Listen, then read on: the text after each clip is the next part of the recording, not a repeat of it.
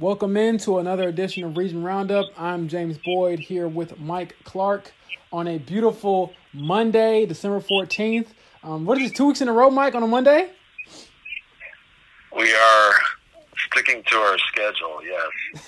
Amid all of the holiday preparations and the pandemic and everything like that, but we will not be delayed in bringing you the news of the week.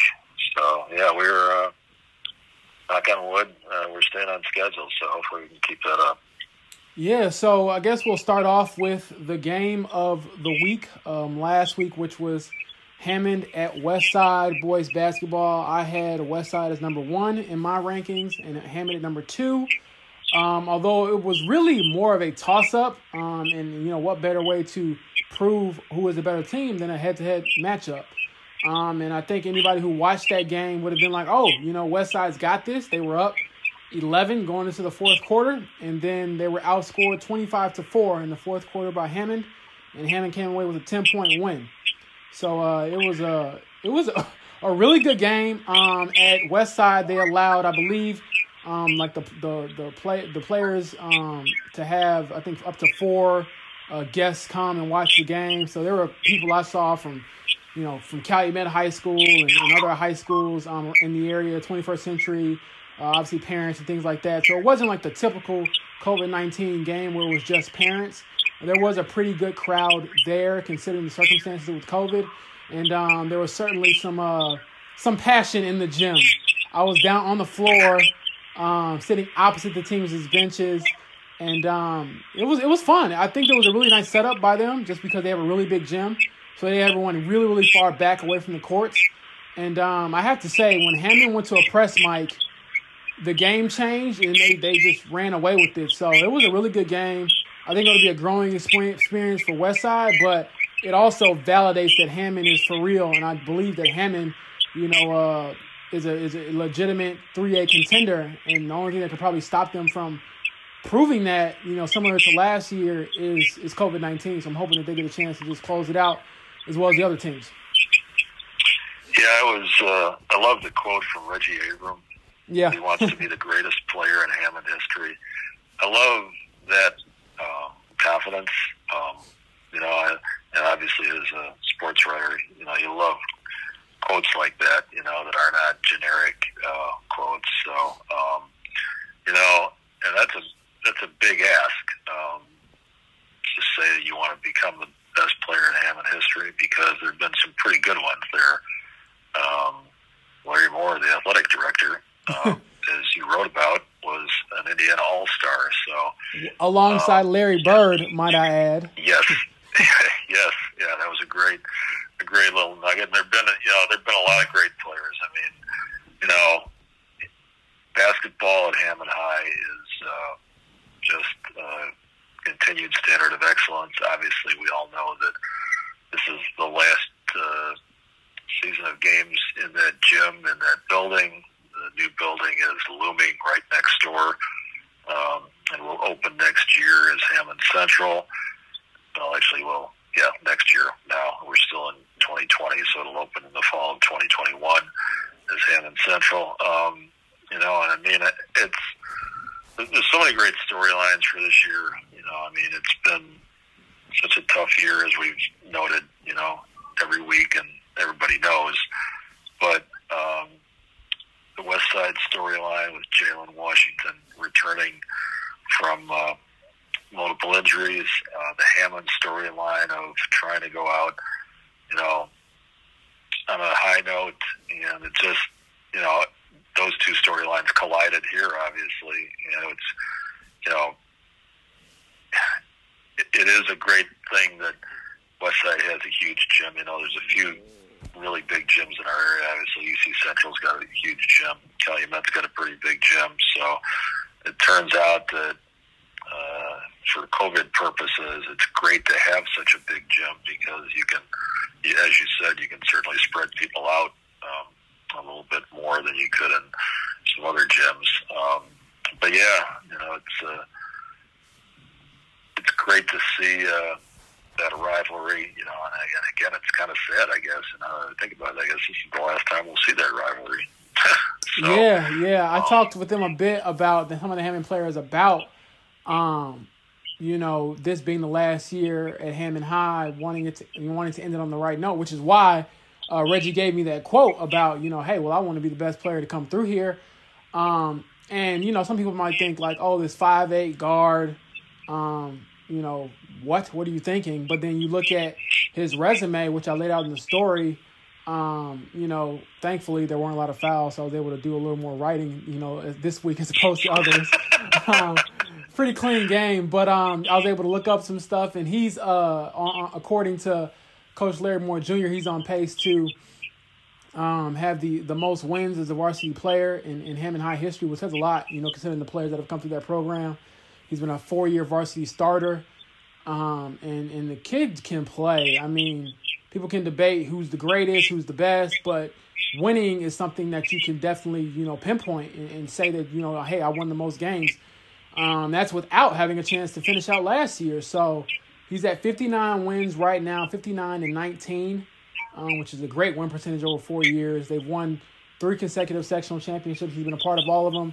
Wants to go for a 4th, and he was telling me, hey, you want to get to state. So these are all realistic goals for Hammond. And I think the one thing I was most impressed with, Mike, is they were down 11, dead in the water, but they weren't rattled, and he said, hey, we just had to get 5 or 6 stops in a row and do it one play at a time. They went to this 2-2-1 press, and quite frankly, Westside just looked panicked. I mean, and then it was kind of like you smell blood and you just pounce on them.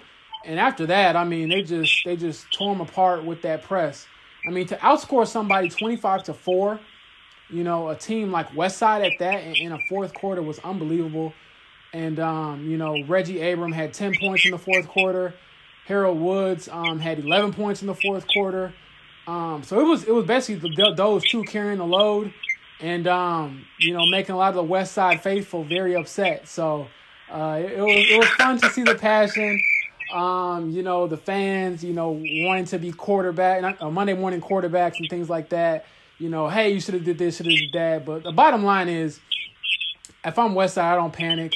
Like I said before this podcast started, the next day, Jalen Washington, who had 9 points against Hammond, he had 23 against Southport in a win. He looked really good. I think he was 3 or 4 from three-point land. So he's starting to get his feel back. I think the biggest thing people need to realize with Westside is that they hadn't played together in, about 2 years. This is their first year in about 2 to 3 years where everyone is healthy. And even then, one of their kids, Billy Moldrew, he was out with an injury, and he's one of their, glue guys. So, if he gets back healthy, he's another guy with pretty good size and athleticism that could help them. So, if they can just get healthy, get a few more games underneath their belt, it should be fun. And I kind of wish that we could see another, matchup, this time, as opposed to 2 years ago. Westside's 4A, Hammond's 3A, so they won't meet again. But it was a good game. I think it summed up everything you kind of want out of that Gary Hammond basketball. And it was fun for me just because, hey, I got into a game for free, and it was pretty fun to watch. So there you go. It was a long line, Mike, and this guy was telling me, oh, you got to wait in this line. And I was like, I had to, I guess flex my muscle a little bit. I was like, oh, well, I'm with the media, so I'll see you inside. And skipped the line and, got in nice and early, set up, and it was fun to watch. Oh, James, big time with folks. In the I know, man. I'm jaded now. Anyway, you mentioned Jalen had a big game on Saturday, and I know you wanted to talk about. It's kind of interesting the way. So you're getting around to see some games now, and you're kind of seeing some of the breakout guys. Reggie Abram is a breakout guy. We know Jalen is going to be a breakout guy. And we talked a little bit about Jimmy Hodges Jr. last week when you saw Westside in Michigan City, and he is going off again, and he looks like the real deal. Yeah, he went off against Andrean, scored a career-high 38 points, and missed a layup at the end, which was probably his easiest shot of the night. He missed a layup to give him 40, and when he missed it, the Michigan City bench kind of threw their hands up in the air, how could you? After doing, what you did.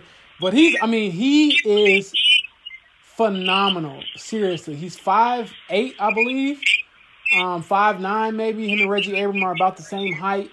And he just, I feel like once he sees one shot or you know, two shots go through the net, then he's hot almost. Like that's kind of how I just perfect. He has like this ability to get hot and hit just shots that you would tell every other player is a bad shot. You know, he was pulling up from the logo on the floor against Westside. He did the same thing against Andrean. And, you know, normally you're thinking, what the heck is this kid thinking?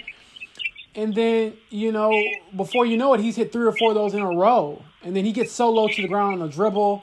So he's able to get to the rim and create his own shot off the dribble.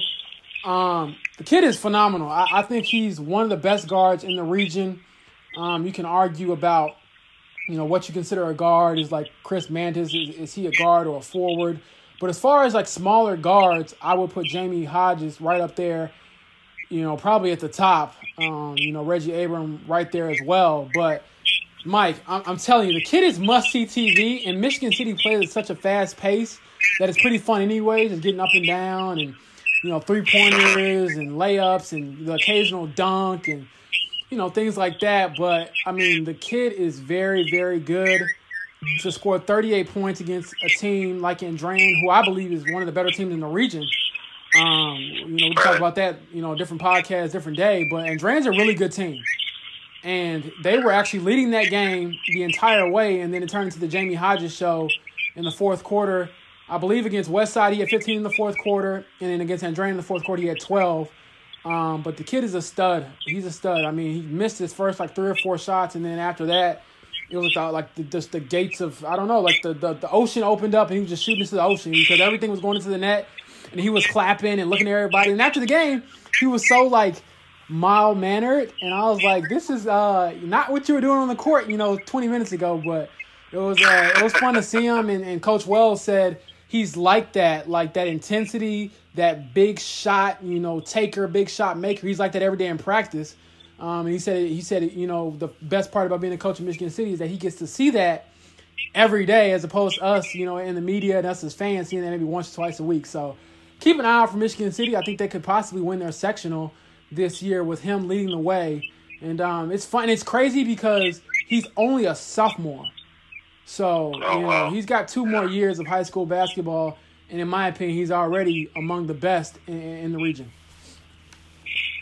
Okay.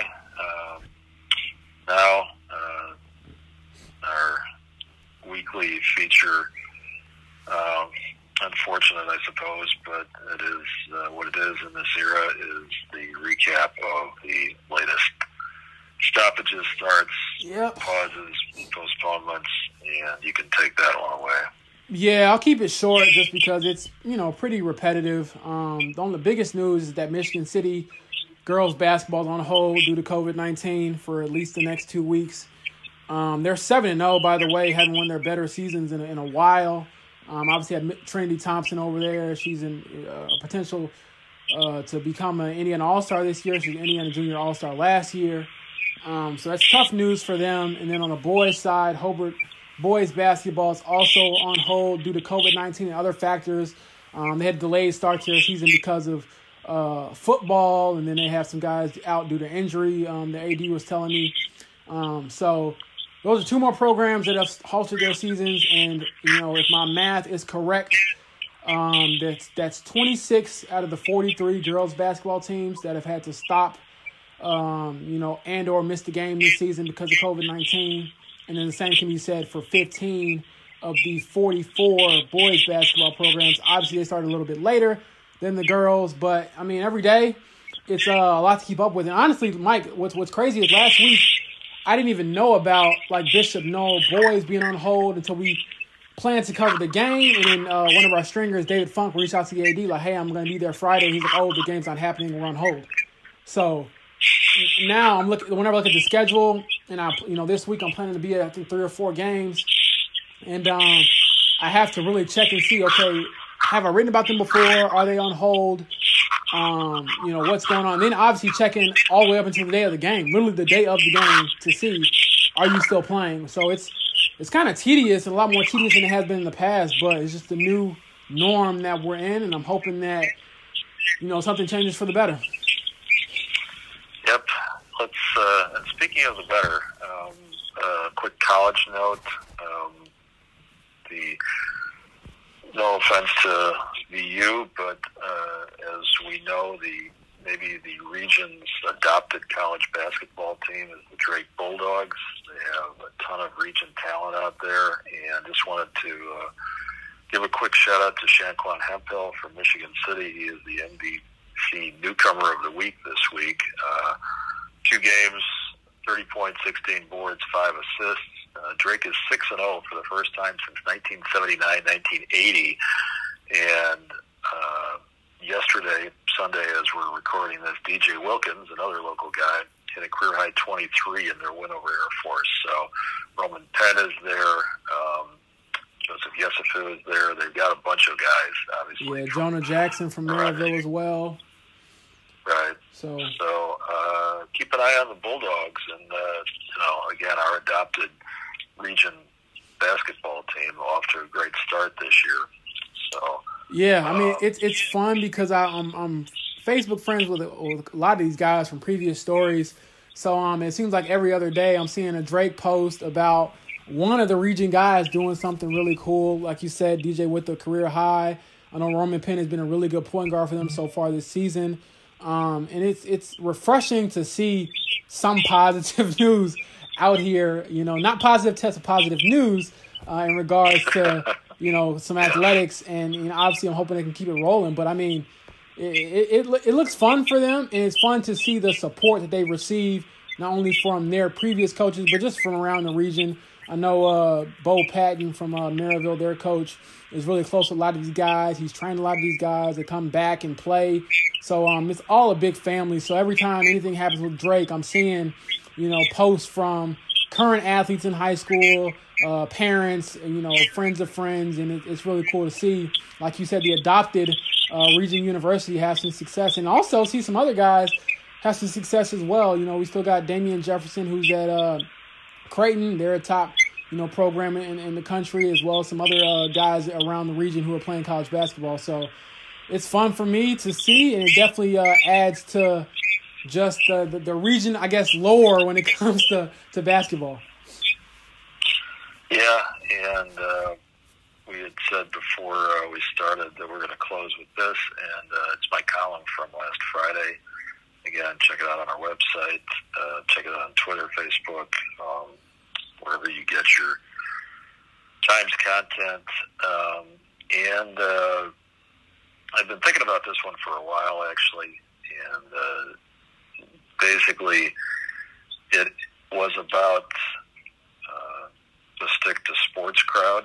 And spoiler alert, not a big fan of them. And,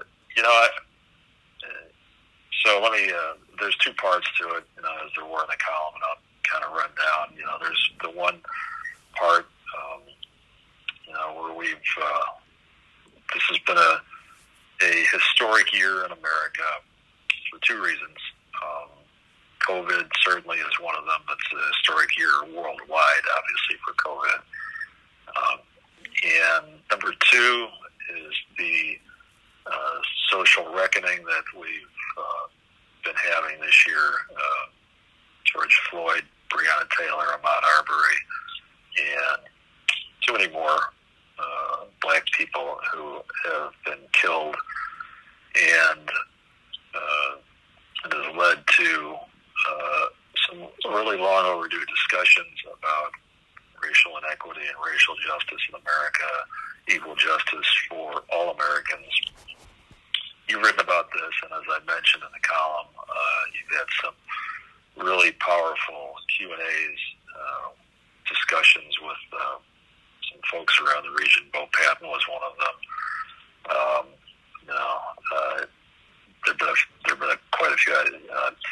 You can name off a few of the others, but so that's, and basically, since Colin Kaepernick basically stood up for this particular issue, it took a very lonely stand and took a stand that cost him his career, honestly. We've seen much more recognition and much more support for having a dialogue about this, and to hopefully bringing us to a better place as a country where we don't see these things happening over and over again, and just moving on to the next hashtag, next slogan, because we need to be better than that, and we need to honor these people, the Breonna Taylors, the George Floyd, the Ahmaud Arbery's, by making sure that their families receive justice, and that everybody receives justice, even those who may not be, on the evening news, or again, may not be hashtags right now. So, and again, there's the stick to sports crowd. Stay away from that stuff. Just tell us about what's going on between the lines, the baskets and the layups and the three-pointers and stuff like that. And, athletes don't live only on the courts. They don't only wear their uniforms. They live in the real world, too, just like the rest of us. And they have been increasingly standing up for their rights and for the rights of others, which I think is a positive and heartening development. And I'm just old enough to remember when I was a kid living through the civil rights era, particularly 1968, which is probably the most pivotal year of that. Dr. King was assassinated. Bobby Kennedy was assassinated, within 2 months of each other. And it was a terrible time also in our country, as, in many ways. Right now is a terrible time, both because of the pandemic and some of these other things that have happened that I mentioned. So, and again, the stick to sports crowd, has also spoken up about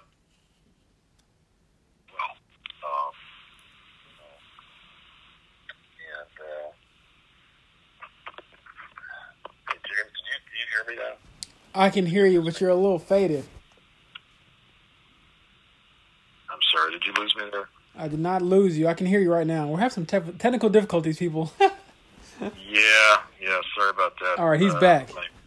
My earbuds just died on me. So, but anyway, the COVID-19 stuff that's going on, folks may not want to hear about that. But again, it's part of life in 2020, and again, it is our responsibility to tell you what's going on, and not just the stuff that you may want to hear, but the stuff that you feel like is what we should be reporting. We report everything. We report on the people as well as the games. So, that's pretty much what I wrote, and as I said, I've been thinking about it for a while, and partly in response to some of the stuff that you've written too. I read your piece. I always read your pieces, but I read this one, and it definitely resonated, just because I feel like the timing of it was very eerie in a sense. I've been sharing some of the messages I've gotten from people throughout the whole process of talking about racism, race in sports, things like that. Some of the voicemails I get are pretty ridiculous. I'll leave it at that. Not even ridiculous. I actually won't leave it at that. I'll say they're pretty racist. And then I also had to block some people, I believe, what was this, yesterday or the day before, who were saying some crazy stuff about me and calling me all out my name and all types of things like that. And, to kind of piggyback off what you said in your article or in your column, I will report every COVID-19 update I can. I will try to cover every game that I can, which is evidenced by the miles on my car and how often I'm at BP. But it's always interesting to see how the conversation or the energy shifts when I'm no longer writing about someone's kids or grandkids or their team or their school, or their alma mater, because 90% of the time or 99% of the time, people love, you know, the stories I write, because who doesn't like a story about their kid or their school, their team? But then the energy is not always the same when I write about, you know, the people on these teams and stuff they have to deal with. For example, when I talked to Coach Nelson over at Calumet, and he was telling me, hey, I've had instances where my players were called the N-word on the court. And we talked about that. And we talked about how he, you know, tries to mentor his kids and try to remind them that they're still valued and they should still have respect for themselves, even though some people might not give it to them. Did that entire piece, and then, you know, I got a crowd that's telling me, oh, stick to sports. Oh, I don't want to hear this. But it's like, you know, 2 days ago, you loved this story right about your team. And now I'm writing about the kids that look like me, frankly, and might come from a different background. And, oh, it's be quiet. We don't want to hear this. But you can't have it like that, at least not as long as I'm writing for the Times. I can't see for anybody else. But I think that your piece was right on. Like, if we're doing our jobs as journalists, we have to reflect or at least shed light on, at least bring attention to what's really going on. The saying is, you know, someone tells you it's raining outside, you don't just take their word for it. You have to go out there and look. So if people are telling you, you know, this is our reality, you can't say, oh, I don't believe that. This is what the law says. Because frankly speaking, the law says a lot of things, but I would be telling a lie if I said we were all treated the same, if things were always the same for everyone in America. That's just not been American history at all. It still isn't. And that's not any like bitterness. It's just a fact. So Lacha Vista was phenomenal. And like I said, you know, I should probably post it in my Illini crowd so everyone can tell you that you're just taking Coach K's side. But it's a lot going on, and I think that it was a timely piece and frankly one that, again, needed to be written. And honestly, I think for the people who won't listen, they probably never will. Those are some people out there who probably will never change their minds. But for those on the fence or those who really want to explore, hey, why don't I understand this? Why do they keep saying this? I think that was a good starting point for them. So we have to see. And also, Mike, you know, we can touch on this a little bit too, since we're talking about COVID in sports and race in sports. I mean, you look at Keontae Johnson from Florida. I don't know if anybody saw the video of him collapsing on the court. And, you know, there have been reports out there that he was one of the players at Florida, like many others, who tested positive for COVID-19 over the summer, was cleared to come back after rigorous heart testing and things like that. But right now he's in a stable but critical condition, and there's really been no updates other than that on what's going on with him. And, you know, I'm praying that he's okay. But number two, I'd really like to know, and I'm sure they will find out eventually, like, is this COVID-19 related? And if so, how does that change the landscape of sports as we know it? So, I mean, here's a healthy guy. He literally had just dunked, and then he walked out after a timeout, you know, and just collapsed face first onto the floor and never really moved again. So, you know, these are conversations we have to have, and we need to continue to put that out there. I know sports are great. I love them. I have a job. We have jobs because of them, Mike. But at the same time, you know, humanity, I would like to think, matters a little bit more. Yeah. That was one thing I did not mention, that you know, we ran Coach K's photo with that column, and, you know, I watched the Illinois-Duke game, and we know who won that game. Everybody should by now. But after that game, Coach K, during the game, Jay Bilas, you know, because honestly it wasn't much of a game, so he was talking about the need for a national conversation on whether we should be playing college basketball in particular, but just, you know, sports in general. And then after the game, Coach K said similar stuff, basically. You know, with the vaccine coming, you know, should we take a pause and not just try to plow through, because, you know, we're having games, you know, being dropped and added all the time. And maybe it's, you know, I mean, I actually wrote this column, you know, a while back about whether you should do it for high school sports, but maybe, you know, now the conversation's coming up about college sports too. And, you know, again, it's like there is a certain segment of our audience that feels like everybody should play as if nothing was going on. And, you know, the things that they keep mentioning, well, how many kids get it? And even if they do get it, how many die of it? Well, as, you know, we saw from the example that you just mentioned, you know, you may not die of it, but you may have some serious consequences from it. And, you know, it just kind of amazes me, honestly, that some people's litmus test for this is, well, will you die of it? No? Okay, then do whatever you want. Yeah. You know, it's just like, and we're talking about, again, we're talking about people who are, as you said, you know, in prime, in peak physical shape, you know, 20, 21 years old, 22 years old, you know, hopefully with a full, long life ahead of them, you know, 50, 60 years, however many, you know, and we should be talking about, you know, are there going to be side effects that are going to affect these folks, you know, these kids now, you know, down the road when they're adults and, you know, trying to live their lives, you know, in a healthy manner. So anyway, kind of a heavy thing to end on here, but we think it needs to be said. And again, you know, we both feel like, I know that it's important to not just, you know, as much as we love the action that goes on in front of us, you know, as we mentioned at the top of the pod about, you know, Hammond Westside and, you know, and then through it about, you know, some of the other guys, you know, athletes who are having great seasons, you know, we love that, you know, we get really energized about that, but that's not the entire story, and we want to tell the entire story, and we need to tell the entire story. Exactly. That's pretty much it, all we have for this week. A little longer this week, but obviously those last few minutes, I believe, were worth listening to.